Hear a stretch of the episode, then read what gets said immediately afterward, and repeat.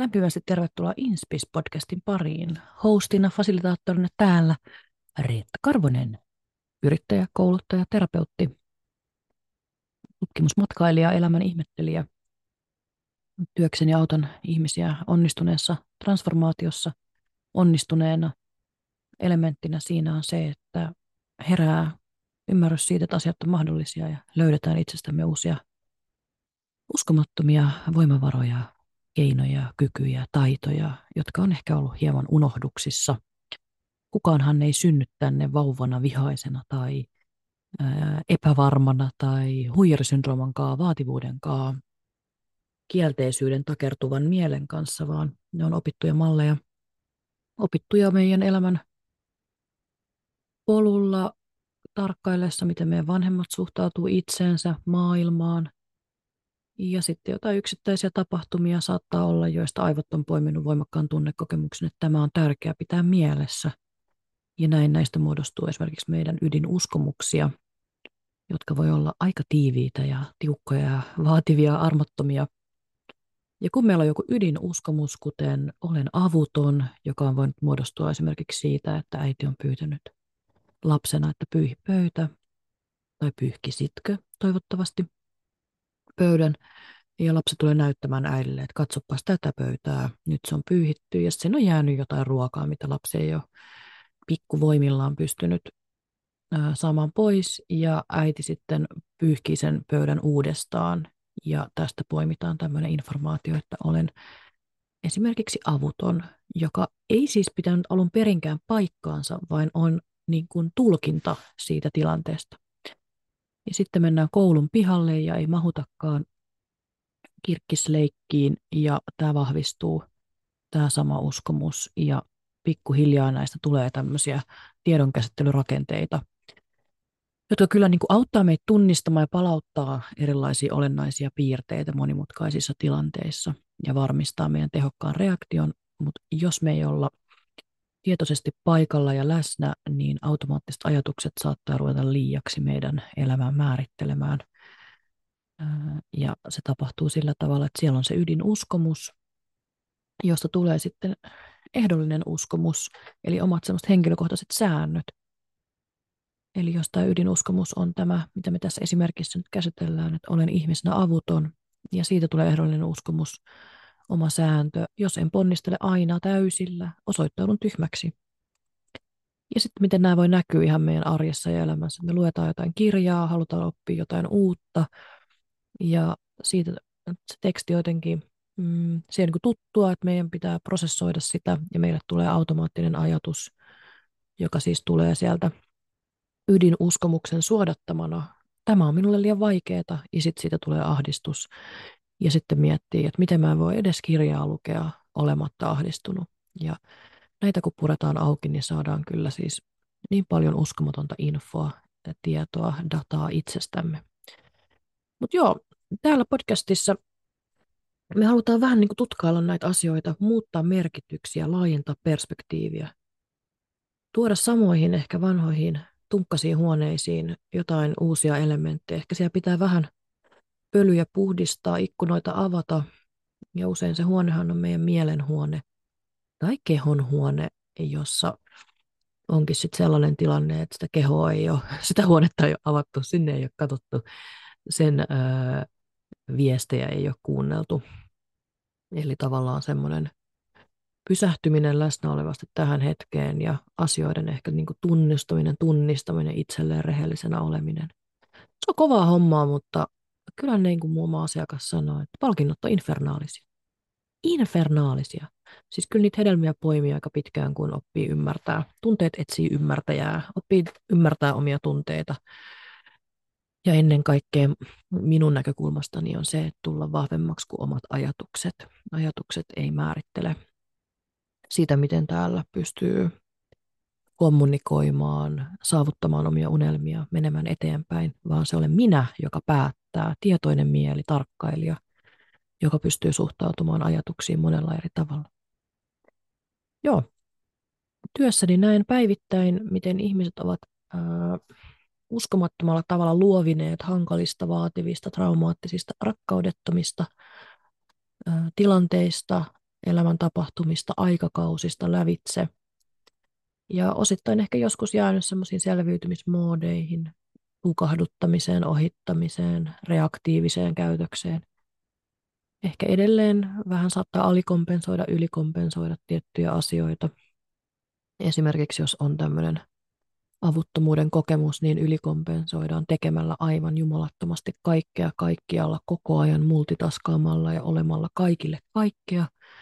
Tai alikompensoimalla, että ollaan sitten otettu semmoinen toimintastrategia, että ei tässä nyt varmaan kannata välttämättä ihan hirveästi mitään ryhtyä tekemään, että elellään tässä vaan tämän turvallisen sietoikkunan sisällä, vaikka se on, kuten tämä hyvä sanonta sanoo, turvallinen helvetti on parempi kuin tuntematon taivas. Eli siellä ei voida hyvin, mutta se muutos pelottaa, koska se totta tosiaan aivot tulkitsee sen niin, että tuntematon on uhka ja uhka herättää meissä mantelitumake pumppaa stressihormoneja kehoon ja se jännittää. Että kyse on usein siitä, miten pystytään sitten käsittelemään sitä jännitystä, pelkoa. Jännitykseenkin usein liittyy häpeää. Ja häpeä on aika kehollinen, koska se pyrkii pitämään meitä laumassa. Evoluutiobiologia on aika voimakkaasti edelleenkin meillä. Meidän koko niin kuin hermoston vanhimmat osat on 500 miljoonaa vuotta vanhoja, mutta koko meidän keho elää edelleen siellä niin luola miesmeiningissä. Joten tosi monet reaktiot, kun me opitaan ymmärtää, että miten se evoluutiobiologia vaikuttaa meissä, niin me ruvetaan ymmärtämään niitä meidän reaktioita ja pystytään tuomaan sen triggerin, eli sen ärsykkeen ja sitten sen reaktion väliin tilaa. Pystytään tuomaan sinne itsemyötätuntoa, minäpystyvyyttä, voimaa ja vahvuutta, ymmärtämällä niitä asioita ja päättämällä, että miten mä haluan tästä eteenpäin nyt tallailla, mitkä ne on mun omat arvot, jotka ohjaa mua, vie mua eteenpäin. Millaisessa maailmassa mä haluan elää, ollaan se muutos, joka me halutaan nähdä. Joo, tämä podcast on ollut tuloillaan kolmisen vuotta. Heti kolme vuotta sitten aloin miettimään, että olisi tosi kiva puhua näistä asioita, asioista, joista on itse inspiroitunut, asioista, joiden äärellä on ollut ja vienyt itsensä. Mun oma tausta on hyvin perinteinen. 80-luvulla synnyin, 90-luvulla lama, isä on yrittäjä, vanhemmat tuolta Kainuun korvesta hyvin sille traumaattisista lähtökohdista, vanhemmat kuollut, jääty orvoksi, ollut mielenterveyshaasteita, sotatraumoja, ja sitten niin kuin pyritty niillä resursseilla, jotka silloin on ollut parhaansa mukaan luovimaan, mutta kyllä siellä kotona se tunneilmapiiri oli aika semmoinen äm, no niin kuin vaihteleva, epäjohdonmukainen. Se oli paljon rakkautta ja iloa, mutta myöskin hyvin paljon pelkoa, ehkä jopa semmoista kauhua. Mun isä oli aika kova ottaa viunaa ja totta kai se niin kuin jättää, jättää tietynlaiset jäljet koko perheeseen ja paljon myös semmoisia niin mielenterveyden mm, haasteita. Ja äiti sitten sairastukin tuossa ennen eläkeikää vaikeaseen masennukseen.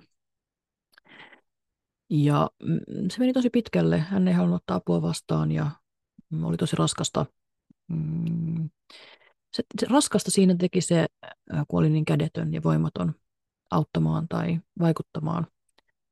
Ja hän sitten lopulta kuolikin aika nopeasti syöpään.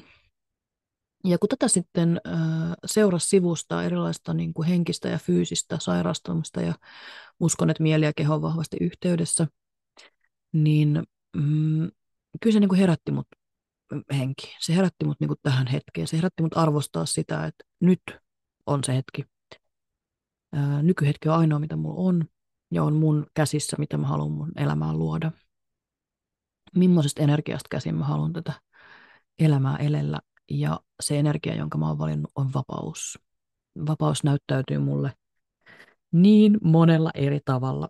Mm, vapautta muuttaa mieltään, uskaltaa olla tietämättä kaikkea, uskaltamalla mm, asettua esimerkiksi ei-tietämisen tilaan. Vapautta on tehdä pelosta huolimatta. Jos joku asia on mulle niin kuin vaikeaa, niin mä en suorilta heitä sitä sivuun, vaan mä tarkastelen sitä, mikä tässä on se, mikä tästä tekee vaikeaa. Eli jos mä oon rehellinen itselleni, niin onko tämä se, että musta tuntuu, että mulla ei vaikka ole vielä jotain tarvittavia taitoja tai osaamista, mistä mä voisin niitä hankkia. Olen kiinnostunut siitä, että miten erilaisia taitoja ja osaamista pystyy opiskelemaan, huipputaitoja, mitä muilla on, mikä tekee heistä semmoisen ihmisen, joka pystyy tuohon, millainen on oltava heidän ajattelumaailma, uskomukset, käsitykset omasta kykeneväisyydestä, identiteetti. Kaikki tämä loputtoman kiinnostavaa ja kiehtovaa. Vapaus nimenomaan on oppimiskyky, kyky ottaa semmoinen asenne elämään, että kaikesta mitä mä teen voi oppia. Kaikki tiet vie jonnekin. Ei ne kaikki tiet ole aina silleen, että on vaan pelkkää hauskaa, perhosia ja sateenkaaria, mutta kyllä mun täytyy sanoa, että pääsääntöisesti se nykyään on sitä. Koska se suhtautuminen niin moneen asiaan on muuttunut, se asioiden merkitys on niin, niin, niin kuin profound, mikä tämä on, perustavanlaatuisesti muuttunut. Luottamukseen, rakkauteen, iloon, inspiraatioon. Mukavammalta tuntuva elämä kiinnosti. Lähdinpä etsimään, miten semmoinen luodaan. Kuulostaa jotenkin kliseiseltä, mutta kliseetkin on kliseitä sen takia, että ne toimii. Mutta se, mitä sieltä niin kuin löytyy, kun se keho tulee takaisin homeostaasiin, tasapainoon, hermostoon tasapainossa. Miltä se voi niin kuin tuntua olla? Mulla on kolme lasta ja mä oon toimitusjohtaja yrityksessä, jossa asiakkaat haluaa transformoida omaa elämäänsä. Eli aika silleen niin kuin syvien muutostöiden äärellä. Miten se voi tehdä keveydestä, ilosta, inspiraatiosta? Oliko mulla joku uskomus, että menestyminen, ja menestyminen on mulle nimenomaan vapautta, taloudellista vapautta, mutta ajan vapautta, vapautta mielen vankilasta, niin miten se tehdään? Millä kaikilla tavoilla tämä mahdollistuu? Ja tämä oppimis, oppimissuuntainen mieli on ollut kyllä yksi ihan niin kuin mieletön voimavara. Ja mistä kohdasta käsin mä opiskelen. Että joo, pala kerrallaan, niin mutustellaan. Luetaan jostain vain yksi lause ja annetaan sen kehollistua ja muovautua. Että kaikki ei todellakaan niin kuin pureksimatta niellä ja oteta ulkopuolelta, vaan tunnustellaan sitä kehon viisautta. En mä ollut kuunnellut mun kehon viisautta 30 vuoteen ennen kuin mä ryhdyin tähän itseni kehittämistouhuun koko elämä oli sanottu, että pitää totella jotain muuta, olla jotain. Mä olen aika vilkas, totta kai kun oli niin turvaton se lapsuus, niin tämä keskittymishäiriö, ää, lukihäiriö, lukihäiriö on kyllä aivojen rakenteesta, mutta kaikki tämmöinen, niin se on ollut varmaan vähän raskasta mun ympärillä oleville aikuisille, koska mulla oli niin valtavasti energiaa, ja sitä energiaa on yritetty sullaa koko ajan jonnekin komeroon. Iloa ei välttämättä kannattaisi niin näyttää, mutta ei varsinkaan surua ja kyllä mä näen mun työssä, jos mä saisin aina kolikon, kun joku sanoo, että anteeksi, että mä itken, niin mulla olisi kolikkoja purkissa.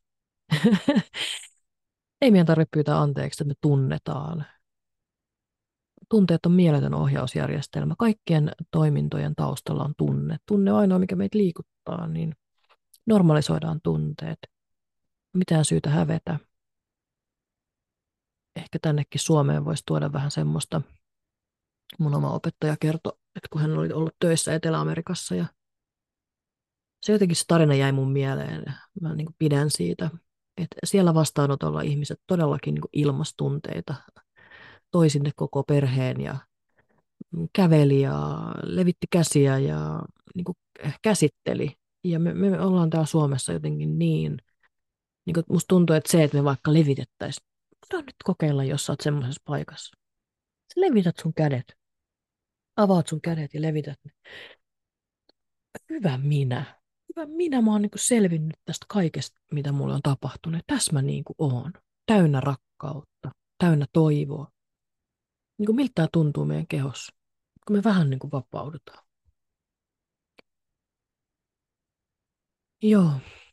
Niin tämän podcastin tarina sellaisenaan, niin halusin sitten tuoda näitä asioita esille, mitkä minua liikuttaa, mutta myöskin mm, näen niin paljon valtavan kaunista muutosta päivittäin, niin musta tuntuu, että on niin kuin väylää semmoiselle oivaltamisen, itsensä pysähtymisen mm, ja nimenomaan sen merkitysten muuttamisen teemoille. Mitä ne kaikki pitää sisällä, ne on valtavan laajoja, mutta tarjoillaan itsellemme mahdollisuus muuttua, mahdollisuus muuttaa mieltä. Voiko sinne tuoda vähän huumoria ja iloa, ettei oteta tätä elämää niin sairaan vakavasti. Me muutetaan sitä, miten me ajatellaan, niin se, mitä me luodaan niillä ajatuksilla, rupeaa muuttumaan. Fokus sanana niin täydellinen. Fokus siihen, mitä me halutaan. Se, miten se englanniksi menee, että energy goes where focus lies, tai jotenkin näin, ei se ihan noin mennyt.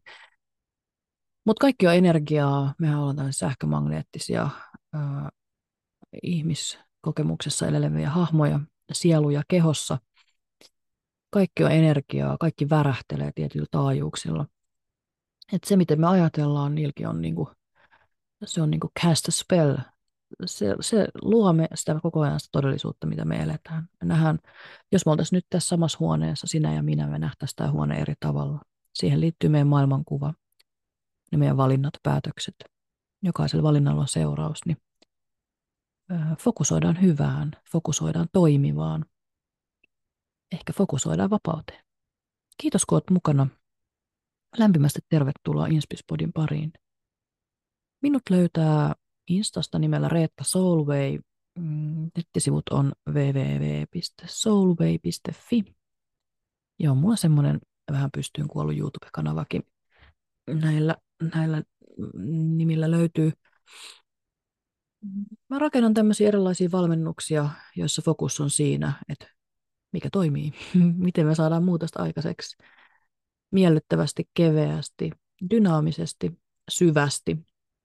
Mä oon vähän tämmöinen laiskan pulskea hedonisti, että ei tehdä asioista turhan vaikeita. Käytetään semmoista med-ajattelua, minimum effective dosage. Mihin pitää fokusoida, jotta saadaan niin sanotusti laajempia, suurimpia tuloksia ja siihen pyrin työssäni. Mulla on tämmöinen Freedom to Think verkkokurssi, missä on ajattelutaitoja kolmannen aallon, eli näitä uusimpia terapiamuotoja, tietoista ajattelua, erilaisia keinoja, miten me voidaan ajatteluun suhtautua ja mistä ajattelussa on kyse. Se, että me pitää hallitsemaan meidän ajattelua, tulla vahvemmaksi kuin ne meidän ajatukset, on niin voimakas työkalu, että halusin tehdä tämmöisen selkeän ja helposti läpikäytävän kokonaisuuden, jossa kuitenkin ajattelusi on erilaista ennen ja jälkeen, kun olet käynyt sen läpi. Niin sen löytää sieltä mun nettisivuilta. Hyvä. Lämpimästi tervetuloa ja kiitos kun otit itsellesi tämän ajan ja kiitos kun kuuntelit jos sä pidät tästä podcastista, niin jaa tätä, jotta me voidaan jakaa tätä ilosanomaa elämästä, inspiraatiosta ja vapaudesta eteenpäin. Täällä on tulossa erilaisia vieraita. Mulla on muun muassa Susan Pihl, Uniliiton asiantuntija. Puhutaan unesta. Elämänmuutoksen käynyt Heli, joka tulee kertomaan, että miten voi muuttaa oma elämän 360 ja katsotaan mitä kaikkea mä keksin. Puhutaan human designista, hermostosta, näihinkin on tulossa vieraat, mutta mennään tämmöisessä intuitiivisessa flow-tilassa ja katsotaan, mikä niin kuin on se, mikä nousee. Eli just kun mä yritin tehdä tätä podcastia sen kolmisen vuotta, niin mä tein sen aivan väärästä energiasta käsin. Että mitä ihmiset haluaisi kuulla, mä niin puskin ja täytyy ja pitää ja on pakko. Ja se ei tuntunut hyvältä. Ja koska mä haluan kuunnella mun kehoa nykyään ja tehdä asioita, jotka on niin linjassa sen kanssa, että asiat voi tehdä ilosta ja inspiraatiosta käsin ja keveydestä käsin, niin mä jätin sen aina tuonne pöytälaatikkoon. Ja nyt mä totesin, että mun kuuluukin tehdä podcasti yksin. Ei minkään, ää, tai ei kenenkään niin kuin vakio hostinkaa, vaan ainakin nyt aloitella tällä itsekseen ja katsoa sitten, että mihin tämä lähtee liikkumaan ja kasvamaan. ihanassa keveässä flow-tilassa. Yes. Kiitos kun kuuntelit ja ihanaa päivää.